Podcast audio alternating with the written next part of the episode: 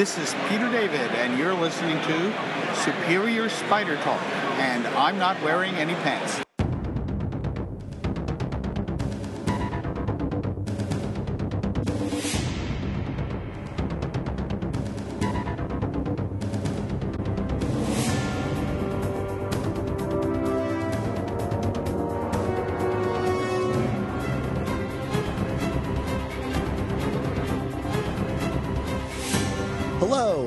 Welcome to the Superior Spider Talk. My name is Dan Gvozden, and I'm the editor of GrindMyReels.com.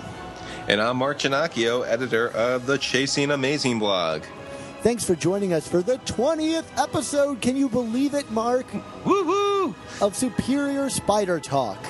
We hope you enjoy this podcast and that it provides an intelligent conversation between two fans and collectors as we hope to look at the Spider Man comic universe in a bit of a bigger picture. Yes, and for episode 20, we'll be sharing some of the creator interviews I collected at New York Comic Con. I talked to so many people who worked on Spider Man that we decided to group these interviews thematically and release them as three separate jumbo podcasts. Giant uh, sized, if you will. Giant sized Marvel podcast, that's correct. Uh, like the giant sized man thing. Uh, uh, no, so um, you should have hopefully already have downloaded our Superior Spider Art episode. Um, this one we're going to call the Spider-Man Writers Room Edition because I couldn't think of a better title. Uh, the, these interviews focus on the writers who have worked on Spider-Man. That's going to be current and old. Uh, so in this uh, episode, you're going to find interviews with currently working on the Marvel Knights Spider-Man mini. Fred Van Lente, who uh, scripted Amazing Spider-Man during the post Brand New Day, pre Big Time era, and then Peter David, who probably needs no introduction, but in case you do need me to introduce him, he worked on Amazing Spider-Man. He created Spider-Man 2099, and he wrote on Friendly Neighborhood Spider-Man, and he's pretty much considered one of the best comic book writers out there. Period. I cannot wait to hear it. So if you can't wait to hear it, you can also skip to specific sections using your chapter selection arrows on your player. Although I would say you should listen to all the interviews. Um, also, if you hear this sound, please check out your iOS device for a link to an article, video, or image to enhance your listening experience. Of course, you can find all of our Superior Spider Talk podcasts at superiorspidertalk.podomatic.com or find us on iTunes by searching Superior Spider Talk. And if you do, please leave a rating and a comment and let us know how we're doing. And again, we'll read it on the air. So let's get to the interviews, Mark.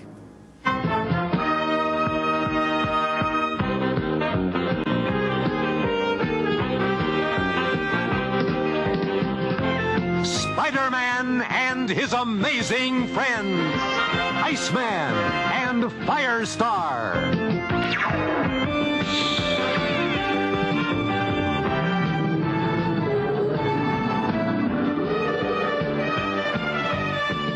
This is Mark Ginocchio from Superior Spider Talk here with uh, Matt Kindt. Matt is uh, new to the Spider Man universe, but has uh, been a long term comic book writer on titles such as uh, Mind Management and uh, Red Handed. Um, Matt's uh, debut was with the Marvel Knights Spider Man miniseries, which came out earlier this month. Matt, thanks for joining us. I guess you know the first question is how did you come to start working on this Marvel Knights imprint? Was this an idea that had been kind of kicking around in your head for a while, or did someone from Marvel come to you? What's, I guess, the genesis of that? Yeah, no, I, I mean, I got a call out of the blue from Axel, and he's calling me. He's like, "Hey, do you want to do? How's it going? Do you want to do the Spider-Man series? We're going to relaunch Marvel Knights, and and I have an idea. I have a title for you. It's called 99 Problems, where he fights all 99 villains. And it's like, are you interested in doing that? And I was like, Spider-Man, sure. Yeah, right. I'll figure out the math on the 99 villains later, you know. But then I, I was like, well, how many issues do I get? He's like, you get five issues. I'm like, well, that's like how many villains per issue? You know, like 20 villains an issue. Um, I was like, that's fine. As long as I'm not drawing it, that's cool. Yeah. that's how it happened. Yeah. Um, now, did you feel, given the current status quo in the Spider-Man universe with Superior and Doc Ock as, as Peter, did you feel pressure from the fan base to have to be the first one to really do a pure Peter Parker story since Superior? No, I had no idea what was going on in that book. I, I have to be honest, like I don't have time to read a lot of the comics anymore. Right, right. I'm doing so many, but um, yeah, I think it was just a lucky. I sort of like lucked into this timing too, where you know, like people were like, "Where's Peter Parker?" and wanting Peter Parker, and Peter Parker's all I know. Like I grew up reading Spider-Man, you know, like I like my earliest issues are like I have one like Frank Miller drew like one of his early early issues. You know? Right, right. Like, so that's what I know. I'm like, and that was the other thing when Axel asked me. I was like, well, I want to do the Spider-Man I know, and you know, I don't want to worry. And the beauty of the Marvel Knights is there's no continuity I have to worry about. Right. You know, so to me, the continuity is what Spider-Man's always been. You know, it's Peter Parker, and he's always got problems and money and girls and everything. Right. And uh, so that's kind of where I, I started from. Yeah. Now, now, the trademark of Marvel Knights has always been that it's a kind of a darker version of the mainstream Marvel universe. I mean, did that was that something that you, I guess, consciously set out to do in in this story? Because I mean, looking at the first issue, it's it's much different in tone than what obviously you saw in Amazing or certainly in Superior right now. Yeah, no, that didn't occur to me. I was just trying to write a good Spider-Man story, you know, and and, uh, and honestly, I just, I mean, I think they came and asked me to write a story based on the stuff I normally do. You know, and the stuff I do is usually a little weird and it's a little dark, dark, but not like not dark for the sake of being dark, but just like I think.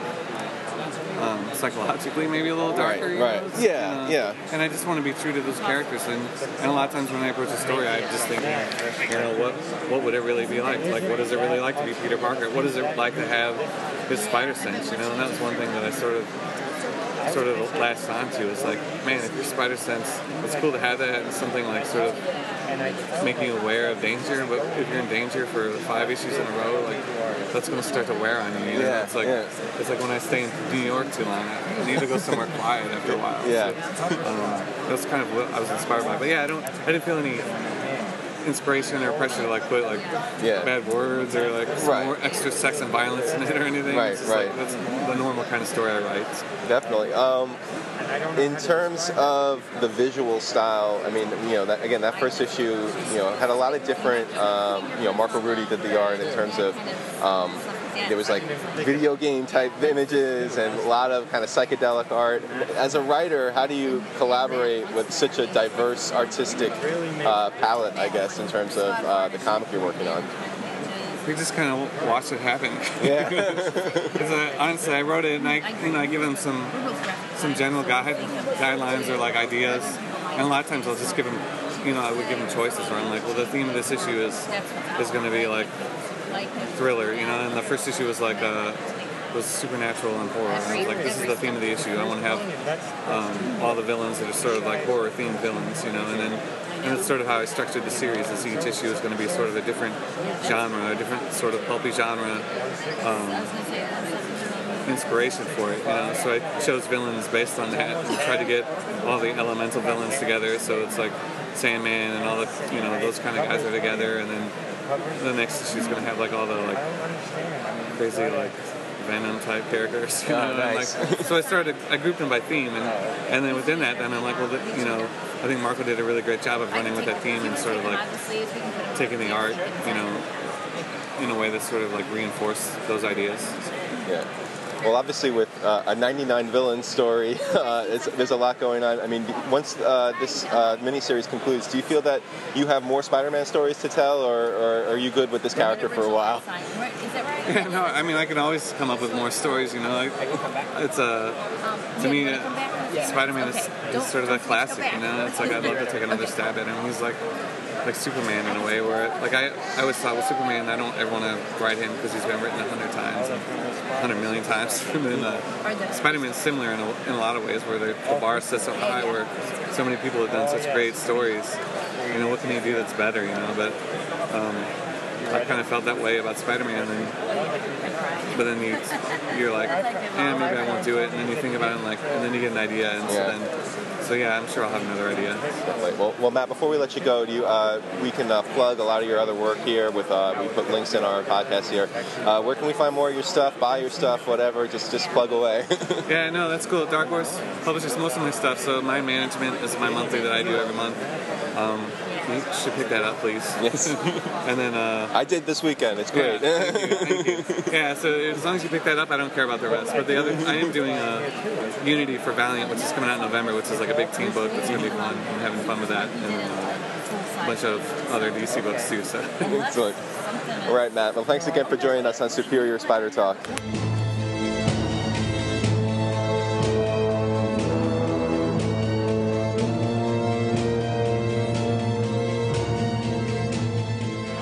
This is Mark Ginocchio from Superior Spider Talk here in Artist Alley at New York Comic Con with Fred Van Lente. Uh, Fred uh, has written a number of Spider-Man comics over the years. He was part of that, that in-between era. It was right after Brand New Day, but it wasn't quite uh, big time yet with Slott, like that, that little transitional period there. But, but a lot of really memorable stories, and you know, hope we can talk to Fred a little bit about that today. Um, actually, the first question I wanted to ask you is with with the whole po- post brand new day creative process. I mean, there was the rotating uh, art and, and, and script teams. I mean, what was that like? How was that like for you to come in? I mean, was it did you just kind of each person got their projects and everyone just worked independently? I mean, was there a lot of collaboration among all the writers and all the artists? I mean, what was what was it like creatively on Amazing Spider-Man at that point? Oh, it was super fun. I mean, um, it's largely how I think, uh, in the very broad strokes, how TV shows work. Like we would get together every six months in the Marvel offices.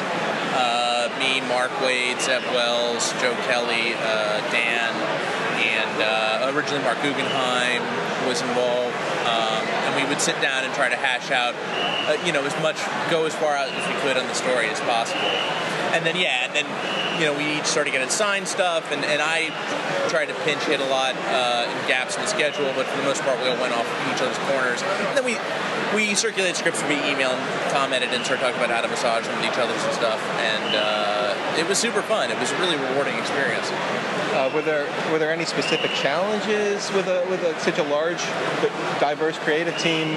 People scattered all over the country. I'm assuming. I mean, what was, or you know, once once you got going on a project, you were just able to kind of put your head down and do it. Um, particularly if you were like bumping up somebody else's arc or leading into someone else's arc, it got a little tricky because a lot of times those issues weren't written yet, and you, because we all different artists and we would, you know worked at different speeds, sometimes it could get a little iffy and.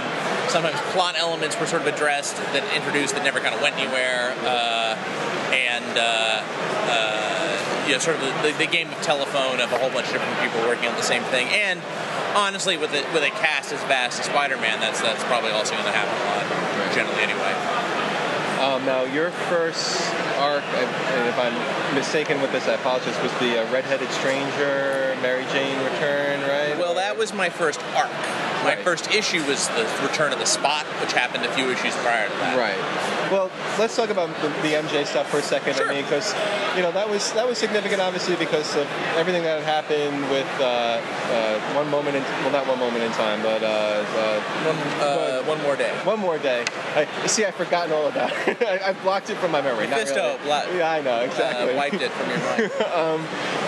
So, I mean, what was it like to, to, to jump in on that first full MJ story since when, when she returned? I mean, did you feel any additional pressure just due to kind of the, the fan reaction to what happened with the wedding in the first, with the marriage in the first place? Not particularly. I mean, I always liked the. I mean, I never really liked the character of MJ. I mean, I was definitely. I literally uh, stopped reading Spider-Man as a kid when Spider-Man got married because I thought it was lame. Not not with sort of a nerd rage. You know, I, I Right. you know I was a kid before really uh, message boards were that big, so Right. I, I can't imagine I was the kind of kid who would jump who would have jumped on board and you know denounced the company. I just stopped reading it. I didn't, you know, not because of. Uh, you know, I'm offended or anything, but because it sort of bothered me that um, Peter Parker was sort of this nerd character to emulate was suddenly dating a supermodel, which made no sense, which really frustrated me. He's already got superpowers, you know. uh, but I, you know, but uh, Steve Wacker actually originally uh, asked me to write a, just a solo Mary Jane story for. Um, uh, for the, the ancillary books they were doing before Web Web of Spider-Man got introduced. Um, and that was story ended up becoming 605, which is this which is this oversized issue that had a Spider-Man Cupid on the cover. Mm-hmm. Um, and so I'd actually written that Mary Jane story before Red-Headed Stranger. So I already, I already done a story that was literally just about her. So I had a pretty good grasp on her because she was the main character of this one story. So I felt pretty comfortable about it. I mean, I think one of my personal favorite parts of that story was your chameleon because, I mean, for me, I've always kind of, uh, even though the chameleon was the first villain for Spider-Man, he was always, uh, you know, kind of, kind of lame, you know, just a master of disguise. But you know, what, what, what, what your chameleon though was was meaner and nastier. I thought. It, it's, what, you know, where did you kind of draw your inspiration for the for the character on that? That was literally a story I've been thinking about since I was a kid, and since that, that era of James DeMatteis doing, you know, Kraven's Last Hunt and all that stuff. And I sort of started, I sort of did my own thing where I kind of imagined, uh, sort of like how Kraven, you know, was a much darker character in that story. Uh, a chameleon is sort of more of a sociopath and really almost more of a Batman villain in his sort of level of, of psychosis. And what what bothered me about Chameleon is they turned him, and I can sort of cer- certainly see why, is they turned him into a guy who could literally shapeshift. You know, he actually had superpowers. Right. And I didn't. I mean, I, what I liked about that first Ditko Lee story was that he was a normal dude, a just really competent human who actually could go toe to toe with Spider-Man. And so that's kind of what I wanted to do. Is I wanted to do a story that where uh, just a regular human posed a really significant threat to Spider-Man. Now, of course, one of your, one of your other first uh, early stories on ASM was the, uh, the the Sandman arc, and then that had some social issues that got brought into it. So, I mean, you know, what are, what are the challenges with that in terms of trying to use use a superhero comic to make you know a statement? In this case, in terms about the you know like the foster care system and whatnot. I mean, you know, how, how do you how do you work that into it when, when you're writing a character like Spider-Man? Well, you know, I came at it from a different direction with the Sandman story. That was definitely something that came out of the Webhead uh, meetings, and that we were talking about the Gauntlet, and uh, you know, Sandman can be sort of a tricky character to deal with, just because sort of he's the right, he's the totally other opposite end from the Chameleon. He's got just an amazing superpower, and you know, it's not for nothing he was ended up being a Fantastic Four villain for all those years, because he's really got a power set that's that's perhaps even better than Spider-Man's. But uh, for some reason, I just had this idea about a kid building a sandcastle that was uh, was the Sandman, and I just sort of got stuck on the sandcastle idea, and that really mutated into that storyline, and then he became basically Sandman's foster daughter, and so I. I I wasn't necessarily like uh, trying to do a social commentary. I mean, I, I often do social commentary in my work, but that one was more of an accident. I was just more trying to find trying to make the logical beats of who is this kid? Why does Sandman care about her? Sandman cannot biologically have children, at least post being turned into sand. So where does this kid come from? What's his relationship to her? And so then this sort of whole sort of twisted murder story ended up coming up uh, around that. Uh, who are some of your specific uh, influences as a writer? Uh, definitely Spider-Man. Definitely uh, reading the Lee Ditko stuff, which I got in pocket books back in the '70s. My parents got it for me. Uh, but big influence, uh, all the you know the great guys of the '80s: Frank Miller, Alan Moore, uh, later Grant Morrison. Um, that really made me think that like super superheroes it was a genre you could do a lot with.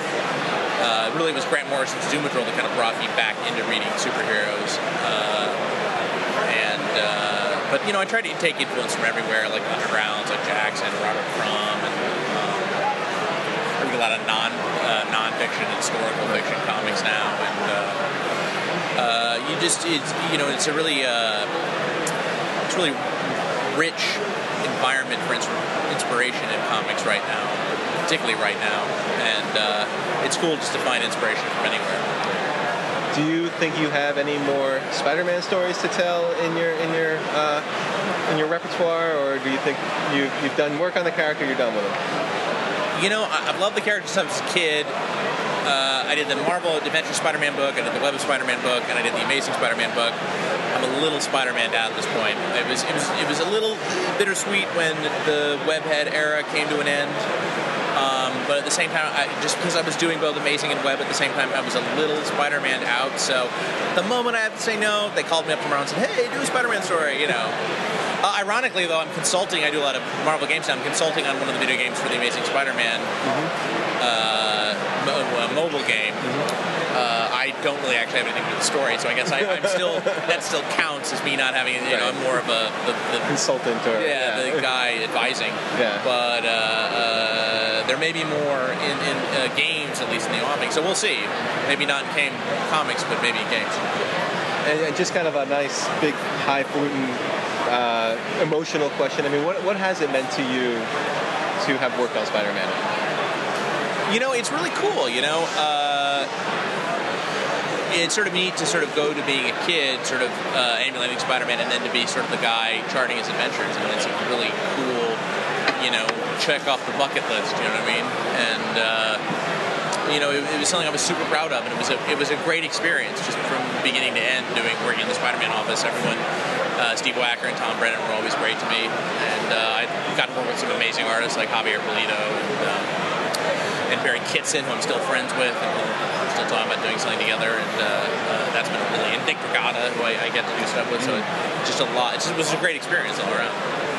All right, Fred. One more thing before we go. We'd love to uh, plug your stuff. Uh, you know, list websites, Facebook, Twitters, whatever you want. Well, by the time this goes up, this will uh, it'll be announced that I'm taking over a character that's sort of second in my list of things I've been excited about since Spider-Man. That's Conan the Barbarian. I'm taking over the Dark Horse book here shortly from Brian Wood. Um, uh, I, I have a book from Valiant called Archer and Armstrong that's about a, a pair of uh, mismatched conspiracy busters running, roaming the world and getting new adventures. And a book that was received very well that I was very excited about was called Brain Boy, which is about a psychic Secret Service agent in a kind of alternate universe where there are psychic assassins and psychic bodyguards, and that's from Dark Horse. Excellent. Well, well, Fred, thanks again. We really appreciate you taking the time out, and uh, you know, hope you enjoy the rest of your stay here at New York Comic Con. I want to sleep. yeah, right.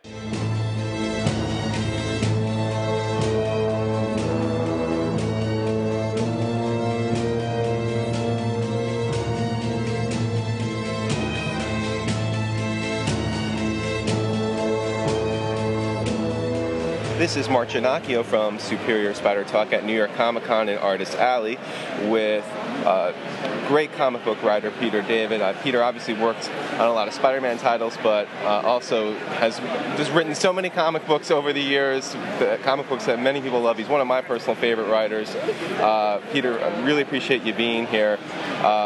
One of the first things I wanted to ask you about was given uh, what's going on in the current Spider-Man universe, we have the return of Spider-Man 2099, which I know is a character that you held near and dear for, for a number of years. What, what do you think of the revival of this character? Are you surprised to see Miguel O'Hara back in uh, mainstream comics? It doesn't surprise me at all. I mean, you know, remember he was a member of Exiles for a good long time. Um, so he hasn't really been out of mainstream comics. He's been in mainstream comics. He's been in video games. People love the character, Yeah. which I'm extremely flattered by, considering I created him. Right. So it's obvious that I did something right. Yeah. Um, do you think um, there, Miguel at this point can carry his own title again? I, I know you wrote what 40 something issues of, Yes. of 2099. So do you think he's got another 40 issue running him somewhere on his own? I absolutely think so. I'd love to see a new Spider-Man 2099 comic. I have no idea if Marvel has any plans for that, but Right. if they did, I would be very excited about it. If they asked me to write it, I'd be thrilled. Yes. Well, ho- hopefully they'll come through on that because I think a lot of people would love to have you there. Uh, the other, you know, another one of your very beloved Spider-Man stories, of course, is the death of Jean DeWolff. Now, there, there's a backstory to this to this storyline, right? That wasn't it sitting around for a year or two. You were trying to pitch it, and it just didn't go through initially, or am I am I mixing up my, my history here? You're mixing it up with the last Avengers story. Oh, I'm sorry. No, the death of Jean DeWolff was Jim Owsley's idea. okay. Owsley came to me and said, I want to kill off Jean DeWolff. Do you want to write the story? And I went, okay. Right. I had no particularly strong attachment to Jean. Um, and I went out and I actually discovered that we hadn't seen her in the book for a year Okay. before we killed her off. Which was interesting because we were then immediately deluged by letters from people going, Oh no, Jean's my favorite character. I'm going, She wasn't around for a year. And I checked all through every single ma- every single letter that we got to Spider-Man during the course of that year, and not one person wrote in and asked where Jean DeWolff was. so everyone who suddenly starts decrying the notion of Jean was dead because his favorite character, you know, I kind of call bullshit on that one. Well, one of the things that's besides the, the, the outrage over Jean, one of the things that gets uh, a lot of fans still talk about to this day is from a style standpoint, that whole storyline was just so different in tone um, than anything that had been in Spider-Man comics beforehand. Talk about the challenges of, of writing a story that's so different from its predecessors, and you know, for for a longtime superhero like Spider-Man. Well, actually, that to a certain degree, that came from Owsley. He wanted to take Peter Parker, the Spectacular Spider-Man, and kind of turn it into our own our, our own version of Hill Street Blues. He wanted to make it darker, more serious. Um, and since I was just starting out, I was not at that time pigeonholed as being the funny writer. Right. Um, it was actually kind of interesting because I had written two humorous Spider-Man stories before that. So there were people who did think I just wrote funny stuff, and then I wrote The Death of Jean DeWolff, and suddenly I was the dark and serious writer. People love to try and pigeonhole you into whatever you've uh, most recently done. Uh, I, I, I'm thinking one of those funny stories you must be talking about is the commuter cometh, right? The uh, the an amazing. That's and, one or two, yeah. Uh, yeah, and I wanted to ask you about that. You know, one of the things I, I grew up on Long Island, so I totally get the suburban angle. And one of the things I wanted to know is if you ever foresaw there being a longer arc involved with Spider-Man being out of his New York City element. I think that. Do you think that there's more of a story to explore there than just a, a, a one and done story like Commuter Cometh? No, Okay, that was simple. yeah, I'm pretty straightforward on that Yeah, one. No. okay. One and done. But and then I guess for a less funny story, and I'm sure you're probably sick and tired of answering questions about this. I actually saw you signing the comic a few minutes ago. With the Hobgoblin in 289. Yes.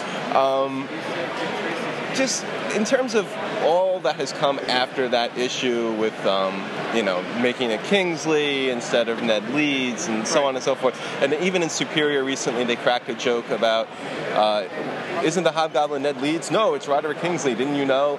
Do you do you feel that that's like tarnished the legacy of the character at all? All the rewriting and retconning of, of what you originally did in the 80s there.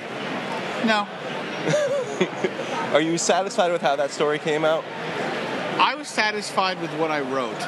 And the reason I'm satisfied with it was because I was thrust into a situation that I absolutely could not win. No. Um, it was the most insane project I was ever involved with. Basically, Jim Owsley came to my office. I was working at Marvel at the time in the sales department. And he says, You're going to write the conclusion to The Hobgoblin. And I said, I am? And he said, Yes, we're going to go out to lunch and I'm going to tell you who the Hobgoblin is. and I said, He's Ned Leeds because that's who we had decided he was going to be mm-hmm. at a previous Spider meeting. And he said, No, he's not. Come, we'll go to lunch. So he took me out to lunch and he said, Ned Lee, he said, the hobgoblin is going to be the foreigner. And I said, what? he said, yes, he's going to be the foreigner. I said, no, he's not. He's Ned Leeds. And he said, well, no, no, he's going to be the foreigner. And I said, he can't be the foreigner because we said repeatedly that he's a character who's been around since the beginning, and the foreigner was introduced after that. Mm-hmm. I, he said, he cannot be the foreigner. And he said, well, he can't be Ned Leeds. And I said, why not? He says, I'm killing off Ned Leeds. I said, what? He said, yes, I'm going to, I'm killing him off in this Spider-Man one-shot. And I said, why are you doing that? He said, to piss off Tom DeFalco. I said, well, that's really mature. um, and so he said, well, if he's not Ned Leeds, who is he? And I'm going back and forth and trying to figure out what the hell to do. And I came up with the demented notion of, no, he is Ned Leeds. Right. He's just going to be dead when we do the reveal. and we said, well, then who is he then? And I said, I said, well, who would want Ned Leeds dead?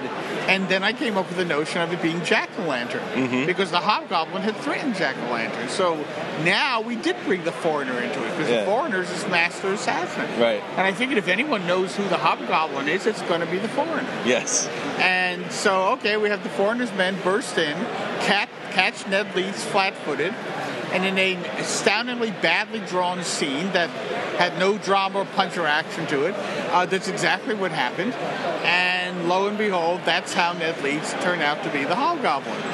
It was a story that I did because I had absolutely no other way to do it, and I took a certain satisfaction in that nobody else would ever do anything like it again.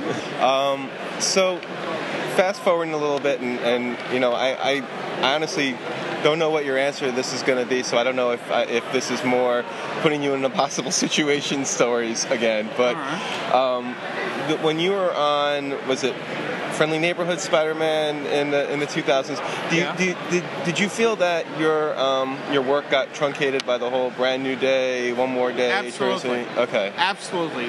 Writing Friendly Neighborhood Spider Man was one of the most frustrating endeavors I ever undertook because everything that I did had to play second fiddle to stuff that was happening in the other Spider Man books. So I kept coming up with stories that kept getting truncated or had to be bent or twisted to accommodate what was going on over in Amazing Spider Man.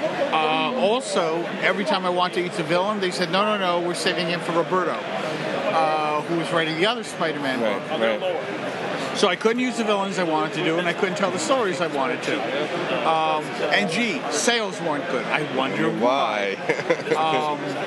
Of, of the, you know, there were a few issues there that I wound up liking a lot, and I mean a lot. But a lot of the stuff was simply not what I had wanted to do. But I really didn't have much of a choice. It was the gig that I signed on for, and that's pretty much the way that went. On the other hand, some things benefited. I mean, for instance, um, I was asked during an interview what what was going to be the resolution to the Jonah Jameson Peter Parker storyline because Jameson was suing Peter. right. And I said, "Oh, I'm sure that's going to be taken of an amazing, take care of an amazing Spider-Man." And then, having no idea, I contacted the editor and said, "Just out of curiosity, how is Joe planning to resolve that before we do, you know, uh, one more day?" And they raised that, and he said, "Oh, Joe's not going to." And I went, "What?" He said, "Yeah, Joe hasn't doesn't have any plans how to to fix that up to, to finish that." Right. And I said, Can I do it? and he said, Sure. And that's where my last issue of Friendly Neighborhood Spider Man came from. And I was really. I was really pleased with the way that story came out. And it all came out because some fan asked about it. Well, Peter, I guess to s- summarize your, your, your, your time with the character, I mean, what has it meant to you as a writer to have written so many Spider-Man stories over the years? Oh, it's been a lot of fun. I would love to write, you know, I'd love to write like a hundred more. Spider Man is probably one of my favorite Marvel characters. Not my most favorite, but certainly one of my favorite ones. You know, he's Marvel's flagship. Uh, there's so much you can do with him. Um, I mean, I was thinking of doing this story where his mind gets taken over by Doctor Octopus, but you know, that got done. So, Oh, okay. but there's you know, there's all kinds of possibilities. I would love to take a whack at it. Well, we, we would certainly welcome you to, to, to you know, either get a mini series or a run on the on the continuing again. Peter, we do thank you. Where can we find more of your stuff? Where I, I know was there uh, the announcement this weekend about what you're Yes. working on next, and also let us know where we can find your books and, and everything else. Okay. Uh, well, we announced this weekend that I'm going to be doing a new X Factor series, uh, which I'm very excited about, and I hope people will be aboard for the ride. Um, also, I self-publish novels under crazy8press.com, which you can find at www.crazy8press.com. My most recent one is a novel called Fearless, which I co-wrote with my daughter Caroline. It's a follow-up to a previous book of mine called Tigerheart. I also just turned in a novel that's going to be published by Amazon Press called Artful, the story of the artful dodger, hunter of vampires and other things. Um, and, you know, go to local bookstores and see what else I have coming up. Excellent. Well, Peter, thank you so much for joining us on Superior Spider Talk.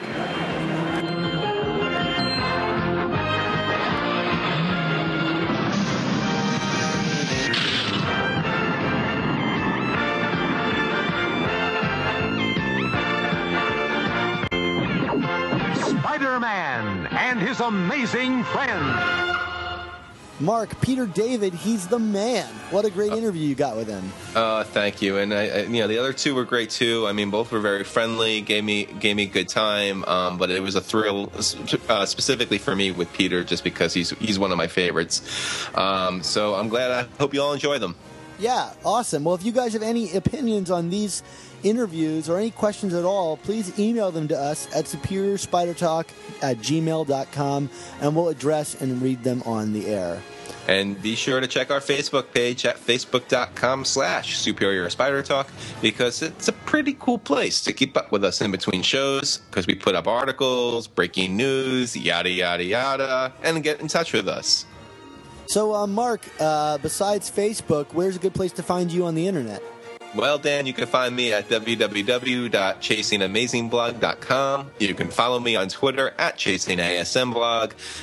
Like me on Facebook at facebook.com slash um, and uh, Gimmick or Good, the 90s co- column I do on Comics Should Be Good. Awesome, man. And you? Yeah, you can find me on Twitter at, at Dan Gvozden, and you can find me on my website, dangvozden.com, or my movie review site, grindmyreels.com. So, Mark, um, you know, I was at the baseball game the other day. I was actually at the World Series. Ah, so you were either in Boston or St. Louis. Continue. Yeah, I was, and I won't tell you which one. And uh, you know, I was sitting there, and there was a there was a home run that was hit my way. Wow. And and what what else to the story?